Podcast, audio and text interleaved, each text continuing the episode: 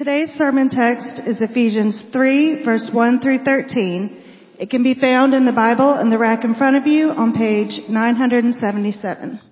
Hear the word of the Lord. For this reason, I, Paul, a prisoner of Christ Jesus on behalf of you Gentiles, assuming that you have heard of the stewardship of God's grace that was given to me for you, how the mystery was made known to me by revelation, as I have written briefly. When you read this, you can perceive my insight into the mystery of Christ, which was not made known to the sons of men in other generations, as it has now been revealed to his holy apostles and prophets by the Spirit. This mystery is that the Gentiles are fellow heirs, members of the same body, and partakers of the promise in Christ Jesus through the gospel. Of this gospel, I was made a minister according to the gift of God's grace, which was given me by the working of his power. To me, though I am the very least of all the saints, this grace was given to preach to the Gentiles the unsearchable riches of Christ and to bring to light for everyone what is the plan of the mystery hidden for ages in God, who created all things, so that through the church the manifold wisdom of God might now be made known to the rulers and authorities in the heavenly places. This was according to the eternal purpose that he has realized in Christ Jesus our Lord, in whom we have boldness and access with confidence through our faith in him. So I ask you not to lose heart over what I am suffering for you, which is your glory. The grass withers, the flower fades, but the word of our God will stand forever.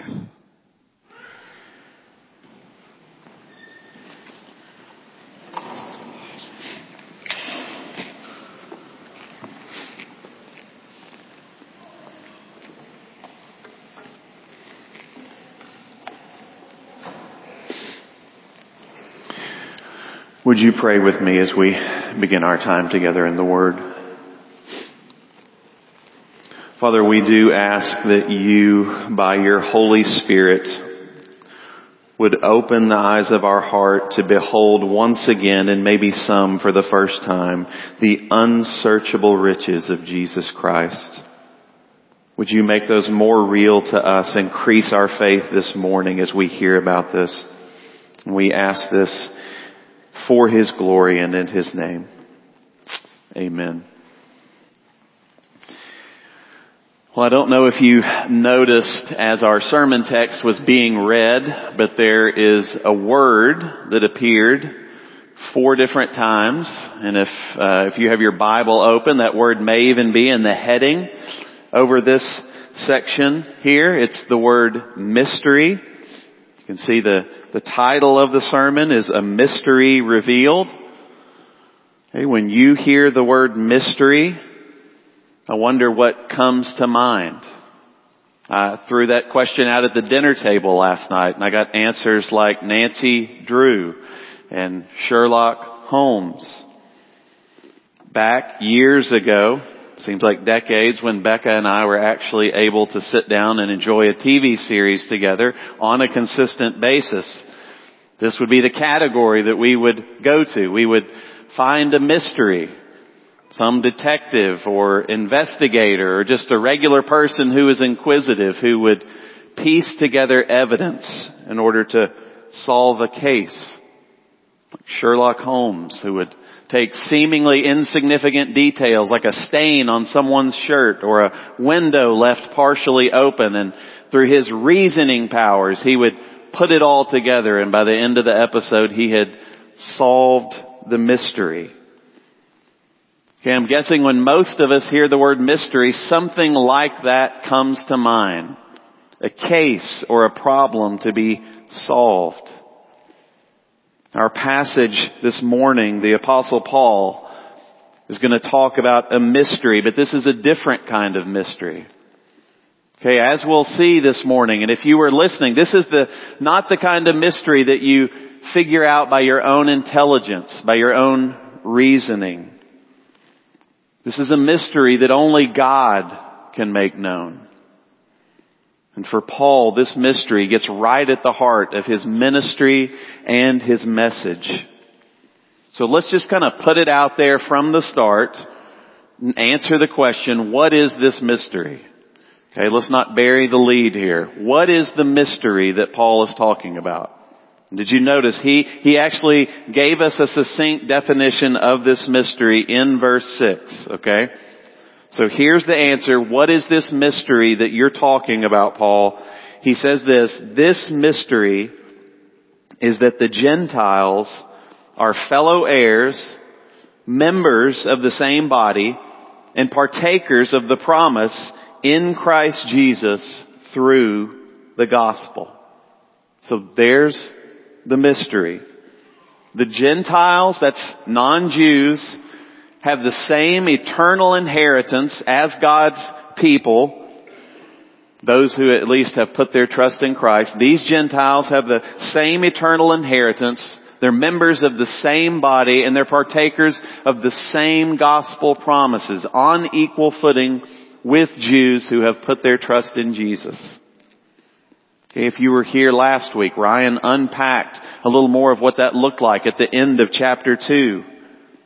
Okay, and you'll remember there were indications throughout the Old Testament that the gospel would get to the Gentiles. Okay, think about the promise to Abraham. Through your seed, all the nations of the earth will be blessed. We see something similar in the prophets about God's salvation reaching the ends of the earth. But it wasn't fully made known at that time what that would look like.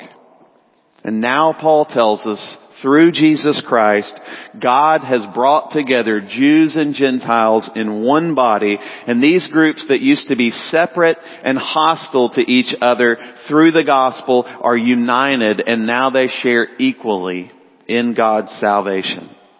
Okay, this mystery certainly includes more than this, but this is the surprising truth that Paul is making known to these Christians. So in our time this morning, in order to help us get a better grip on this mystery and how it relates to Paul's ministry, I want us to think of this passage under two main headings, okay? Two main headings here, verses 1 through 7.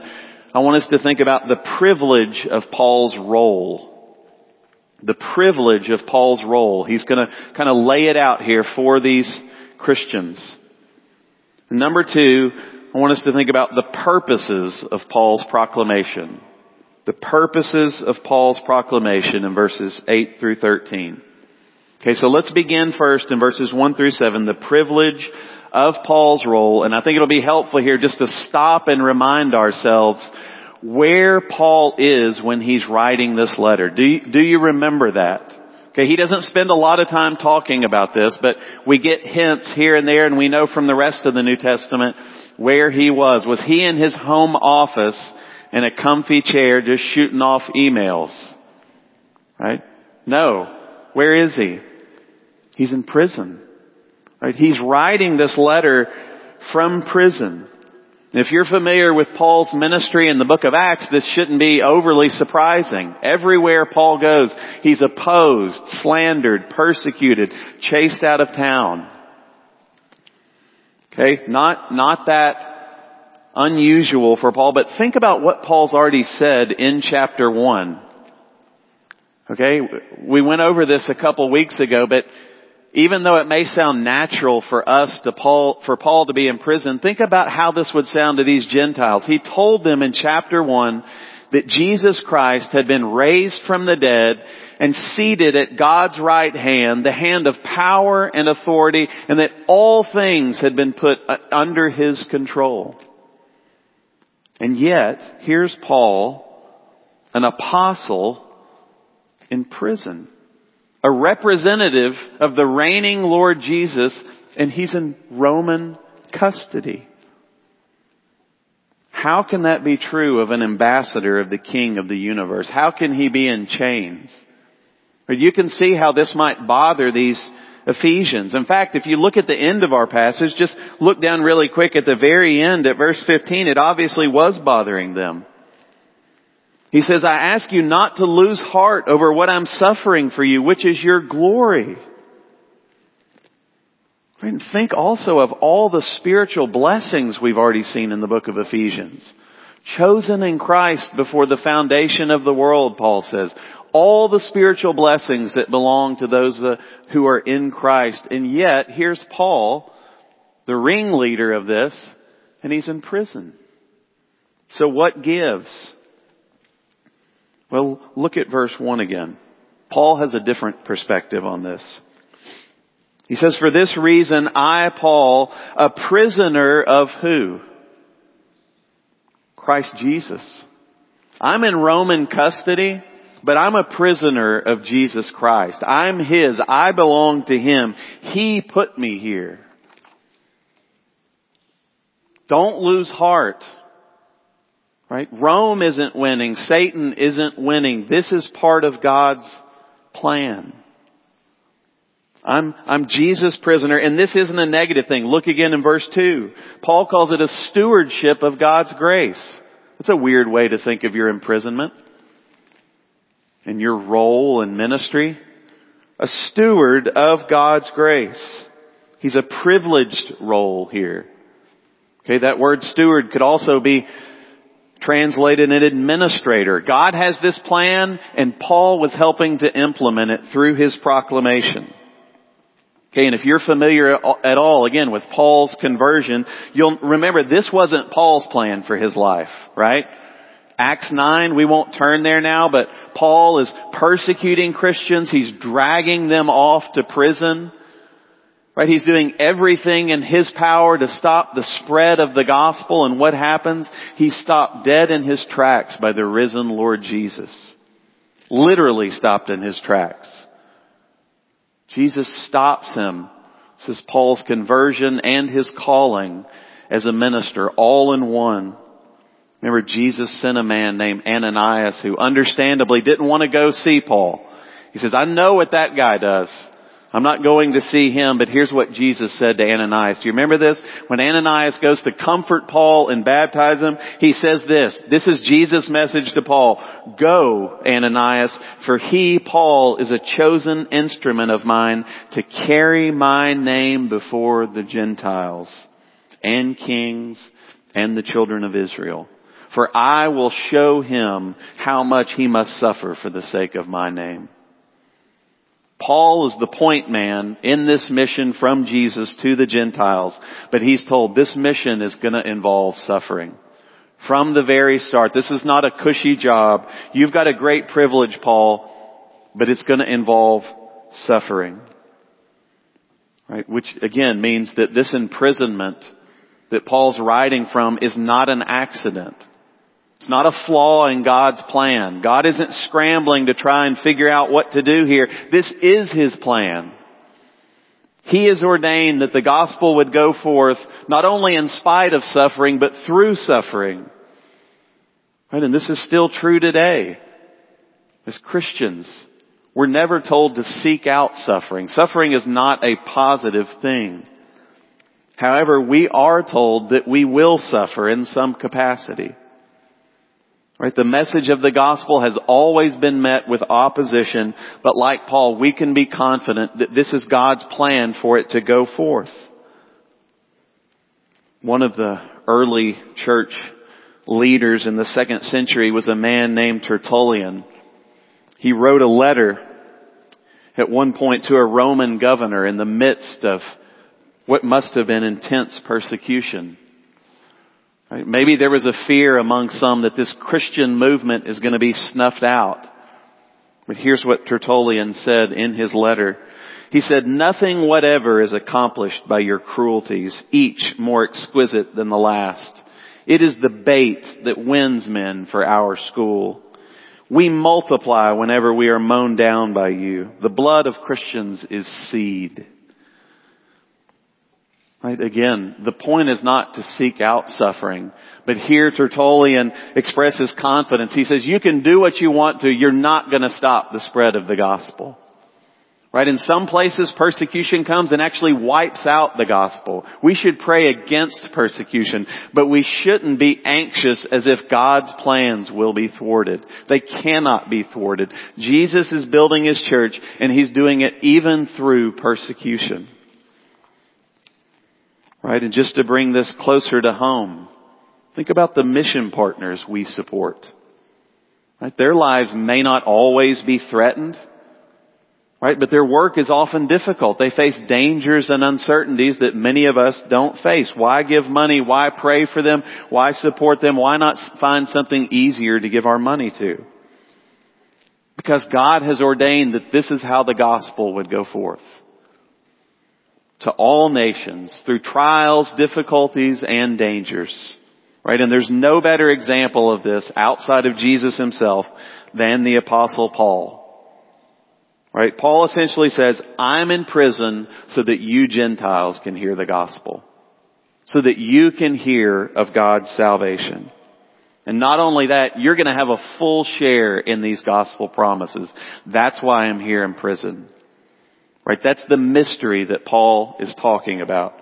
Right? This would have been earth shaking for these Gentiles. We can easily overlook it because we don't often think in terms of Jews and Gentiles, but for them, this just sounds too good to be true. Right? You could see Christians in Ephesus and in other places just wondering, is this really the case? This guy in prison is telling us all this? And this is where Paul explains a little more about his ministry. He actually answers two questions for us that I think are helpful here as we think about his role. One, how did Paul find this out? This plan that nobody else knew about, how did he find it out? And two, why did, why did he get to hear it? Those would be reasonable questions if somebody were writing a letter like this. Right? How did he find out about it? Did he put together all the pieces from the Old Testament? Remember, Paul's a Pharisee. He knew the Old Testament way better. I, I don't know how, how well each of you know the Old Testament, but I'm guessing he knew it a lot better than almost anyone in here. Did he just put together all the right pieces? Did he do a really intense inductive Bible study and say, ah, that's it. I had never seen the context, but now I get it. No. Remember, this is not that kind of mystery. You don't figure it out by your own reason and intelligence or even your own knowledge of the scriptures. This is a mystery that only God knows and only God can reveal. Remember, when the Bible talks about a mystery, that's what it's talking about. Something known only to God that in His time He makes known. Look at verse 3 here. Paul admits this. He says, the mystery was made known to me by what?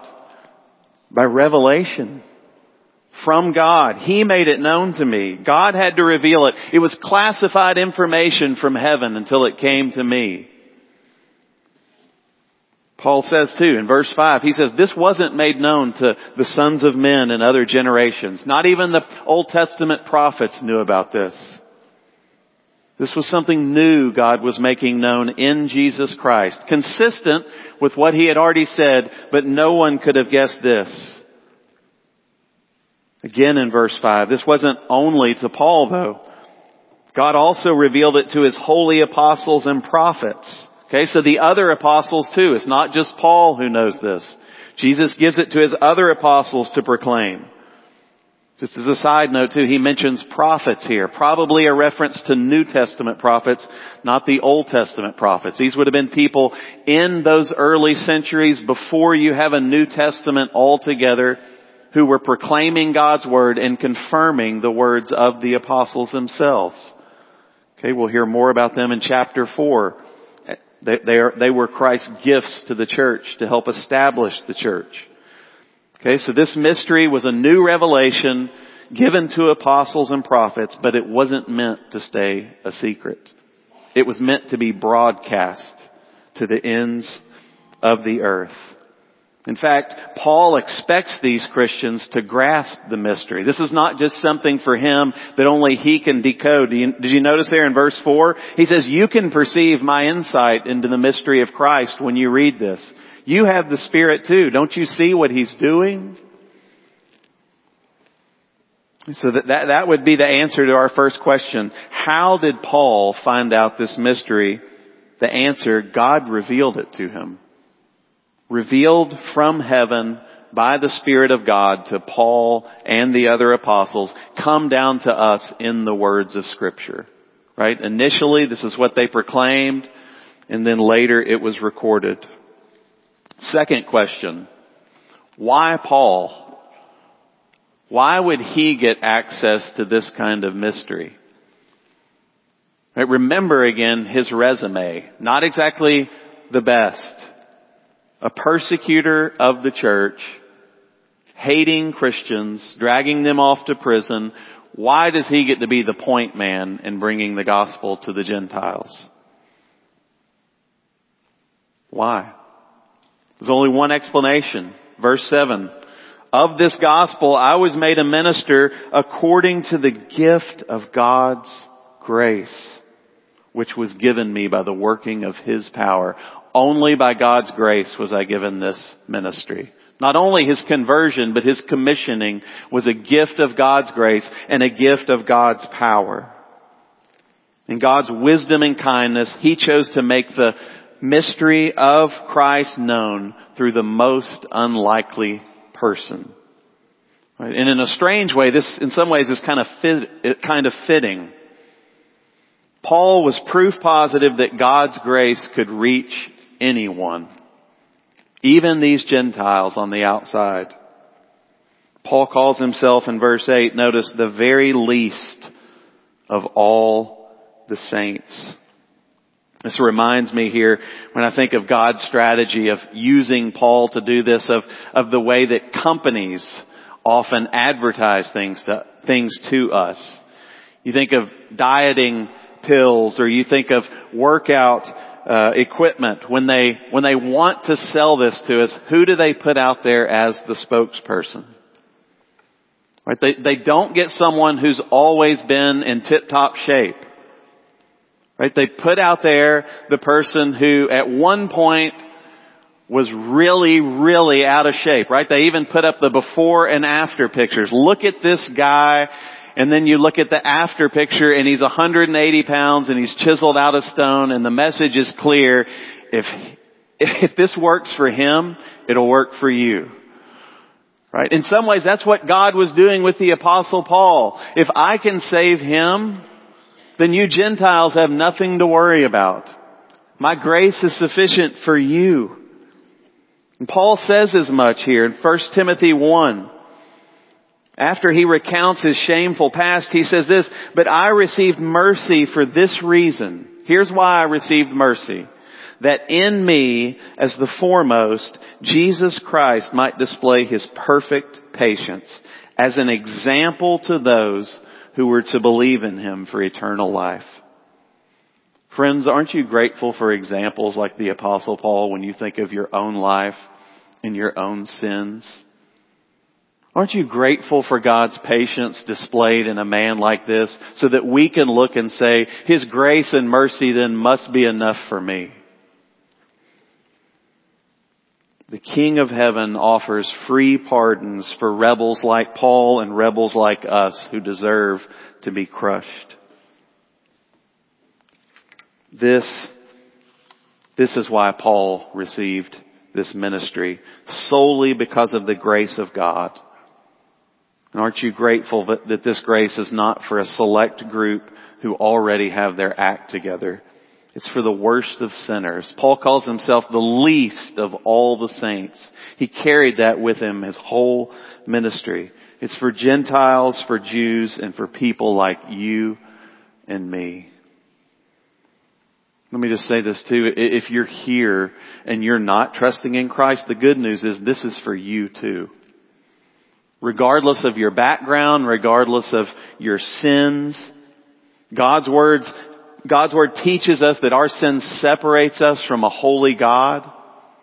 Right? And if we die in that condition, we will be forever separated from Him in a place called hell. That's how serious our sin is. Right? But God has made a way for sinners to come to Him. That was the message Paul was proclaiming. It's the message that's still going out today. He sent His Son to die in the place of sinners and then He raised Him from the dead in victory over sin and death. Now everyone who puts their trust in Jesus can have eternal life. Right? The message hasn't changed since the time of the apostle Paul. If that's you and you've never done that, I would invite you to do that even now. Even right where you're sitting. If you have questions about, more about what that means, come ask me after the service. Find another Christian here and ask them about this good news. We would love to talk to you about the grace of God offered in the gospel. This is the grace, Paul said, that saved him and it was the grace that commissioned him. We could put all of this again under the first general heading here, the privilege of Paul's role. Right? Paul knew he was saved by grace. He knew he was commissioned by grace. The privilege of Paul's role. Let's look now at the, at the second half of our passage under the second heading here, the purposes of Paul's proclamation. The purposes of Paul's proclamation. And I just want to mention three here that Paul mentions. Three purposes through Paul's proclamation that God was doing. Number one, verse eight, Paul was making Christ's riches known to the Gentiles. He says, I was sent to preach to the Gentiles the unsearchable riches of Jesus Christ. That has to be one of the best phrases in all of scripture. If you want to know what the gospel's all about, there's no better description than that. It's about the unsearchable riches of Jesus Christ. God wanted these Gentiles, these outsiders, to know and experience and enjoy the riches that are found in His Son. It is a good reminder too that the gospel isn't simply a formula. Jesus isn't just a means to an end to get us to heaven. The gospel is a message about the glories and the spiritual riches that are found in His Son, and we continue to grow in those throughout our Christian life. Because of who Jesus is and what He's done, think about all the blessings that are ours. Okay, we, we got a taste of that in chapter one. We could spend hours doing that, but just think about it. The forgiveness of sins. God's wrath no longer rests on those who are in Christ. Justification. We are declared righteous in Christ. God no longer sees us in our sin, but in the righteousness of Christ. Adoption. Right? He says in chapter one, we've been predestined to adoption as sons. He's welcomed us into His family. Peace with God, the gift of the Holy Spirit, resurrection, an eternal inheritance, and on and on. No wonder Paul says these riches are unsearchable. They're infinite. You can't reach the bottom of them. Friends, if you're trusting in Christ, one day you and I will spend an eternity and we won't be able to exhaust the riches that are found in Jesus Christ.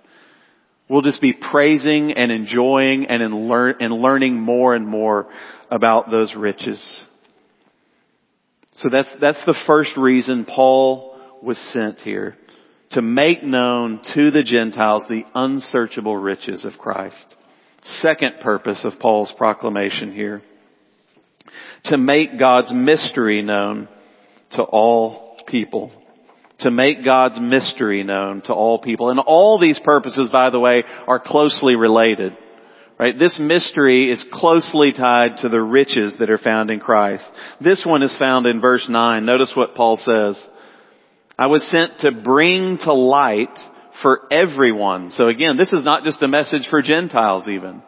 Gentiles and Jews, for everyone, what is the plan of the mystery, which we've already defined, hidden for ages in God who created all things. God sent Paul to, pro- to proclaim the gospel to enlighten people about His plan. We might call Paul's ministry a ministry of illumination. Right? His, his proclamation was like walking in a dark room and flipping on a switch. Because God in His wisdom had kept this hidden so at just the right time, He could make it known. I was, I was thinking about this, about the surprise that this would have been as Paul illumined this and it reminded me of when our oldest uh, was little and we wanted to get Sam a play set, a swing set. Okay, and we tried to keep this a secret. We probably talked about it some. He was so little, I don't know what he picked up on or what he didn't, but we tried our best to keep this a secret. Okay, so we waited Until nap time, we had found a company that said we can put this whole thing together, bring it in on a truck, and literally nail it down within like 30 minutes. Okay, so we tried to time it perfectly. Sam was napping. They brought it in. They put it in there. Few minutes ago, there was nothing in the yard. Now there's this big wooden swing set with a slide and a fort. Sam wakes up. We walked him over to the window that looks out over the backyard and Sam disappointed us. He did not give us the reaction that we wanted. As is typical for him, he takes after his dad, I guess. Wasn't very excited, but he was completely surprised. He looked out there, right? What used to be just a bare spot was now a huge playset. Here in Paul's ministry, God is walking these Gentiles and all people over to the window and he's saying, look, I've done a new thing. Something you've never seen before. Something you could have never done on your own. Something you never expected. Only I could do this. I brought Jews and Gentiles together in one body. They share in the same gospel promises. I hid it for ages. In eternity, it says. It was hidden in God who created all things. But now, I'm making it known to you. A ministry Paul had of illumination. He's showing people this is what God had planned all along. You, you wouldn't have known it. That's why it sounds so strange and surprising to you, but here it is.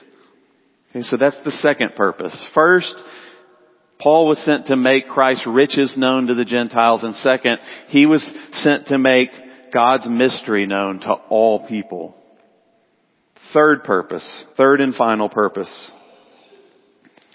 Paul was sent to make God's wisdom known to the heavenly powers.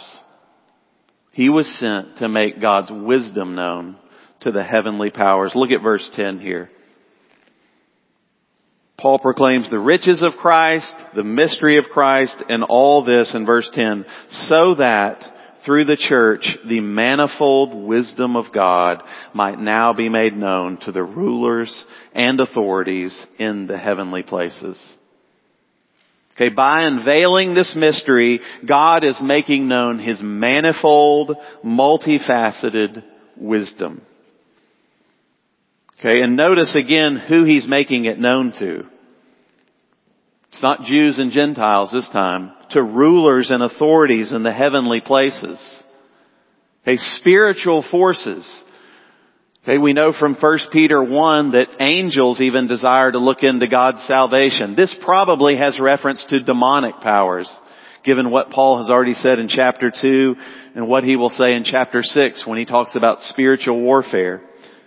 But God's making this message known not just to people, but to angels, to demonic rulers. He's putting them on notice. He's showing them His wisdom. They didn't know about this mystery.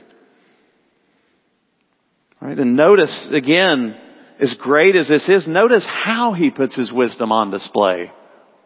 Not through nature, not through a beautiful mountain, not through oceans, not through some great technological advance. Did you notice verse 10 how he's making it known? Through the what?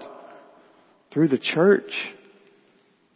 Through a unified body of Jews and Gentiles who are trusting in his son. The church is God's announcement to the heavenly authorities that he has overcome Satan and that he is making all things new. He is killing, he has killed the hostility that exists between Jews and Gentiles through the cross.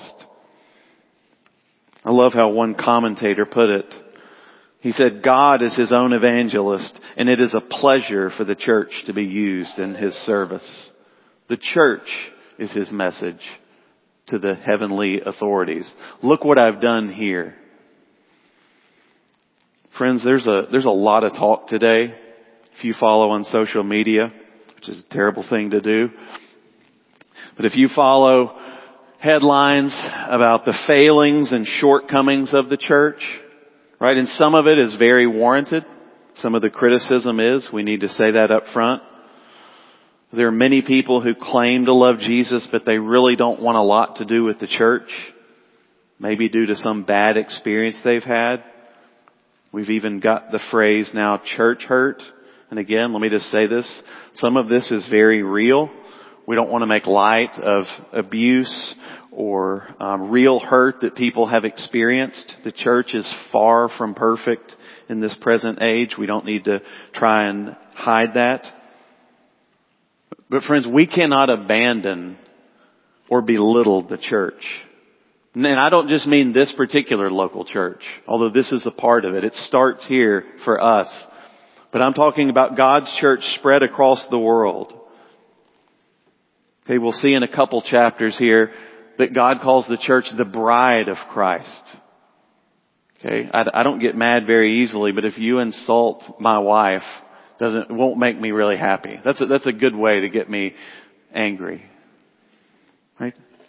But Christ so identifies with his church, he calls it his bride.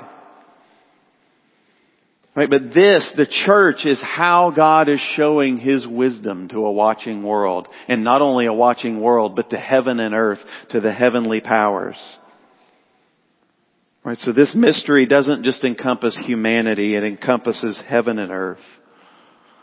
This is, again, a good reminder for us. How easy is it for us, whether as individuals or even as a church, to feel like we're the center of the universe?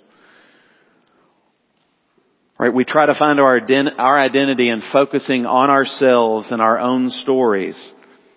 When what we most need is to be swept up into God's story and His purposes. What He's doing in the world. Okay, that's, that's where we find out what we were truly created for, not by looking inward, we're a part of a plan of redemption that was planned in eternity past and that is continuing today as people of all tribes, peoples, and languages are being redeemed. Okay, in a matter of decades after Paul proclaimed and wrote these words, the gospel had gone to the ends of the Roman Empire and even beyond. If you look at the spread of the early church in the first few centuries, reaches India, North Africa, everywhere it's going. And it started with this small band of nobodies on the back end of Palestine. Right? In our missions efforts, we, we rightly put an emphasis on unreached peoples. Okay? We need many more people sent to them. But let's not lose sight of the reality that this gospel that Paul proclaimed went to the ends of the earth early on. Doesn't mean that every single person got to hear the gospel, but it means Christ's promise to build His church and to gather people from all nations had already started being fulfilled. Today, the gospel is proclaimed in places like Papua New Guinea and Turkey, Uganda, and Poland, Afghanistan, and North Korea. And in all this, God is putting His wisdom on display for heaven and earth. And the good news is, in God's grand, worldwide, cosmic purposes, He's not unapproachable to us. This is why I love how this passage ends here. Look in verses 11 and 12 as we close. Okay, as, as, we think about God doing all these great things, He can almost seem unapproachable. In verses 11 and 12 it says, This was according to the eternal purpose that He has realized in Christ Jesus our Lord, in whom we have boldness and access with confidence through our faith in Him. The same Jesus through whom all heaven and earth is being summed up, through whom God's wisdom is put on display, He Himself is our access to God. He not only broke down the barrier between Jews and Gentiles and the various peoples of the world, he broke down the barrier, most importantly, between us and God. So now we have not just access, not like we just kind of get in the back door. It says with boldness. It says access with confidence. It's not through our own godliness or good works, but through faith in Christ and what He has accomplished. Because you and I, if you've put your trust in Jesus Christ, if you're united to Christ by faith, we can come freely before God and make our requests known. boldly even because of what Christ has done. We'll see next week Paul uses this boldness. He puts it in action by praying for these Ephesians. But you and I have that same access today. I, love, and we'll close with this, I love how one, one commentator put it. He said the church has the ear of the sovereign king of creation who listens with real interest and compassion to those who are now members of his own family. So let's just close right now by asking God to, to strengthen our faith in this reality, this access that God has given us to Him through Christ. Would you, would you pray with me as we close? Father, we, we are so grateful that your grace has reached us that we have heard this gospel, that it came to the Gentiles in Paul's day and that it eventually reached us. We thank you that we have gotten to hear of the unsearchable riches of Jesus Christ. We thank you that in Him your plan is made known and that you have brought together people from all tribes and languages, all nations, and you have brought them together in one body because of what Christ has done. How we thank you for the access that we have through Him. So would you now strengthen our faith in Him that we might come before you boldly to ask for grace and mercy to help in our time of need. We pray this in His name and for His glory. Amen.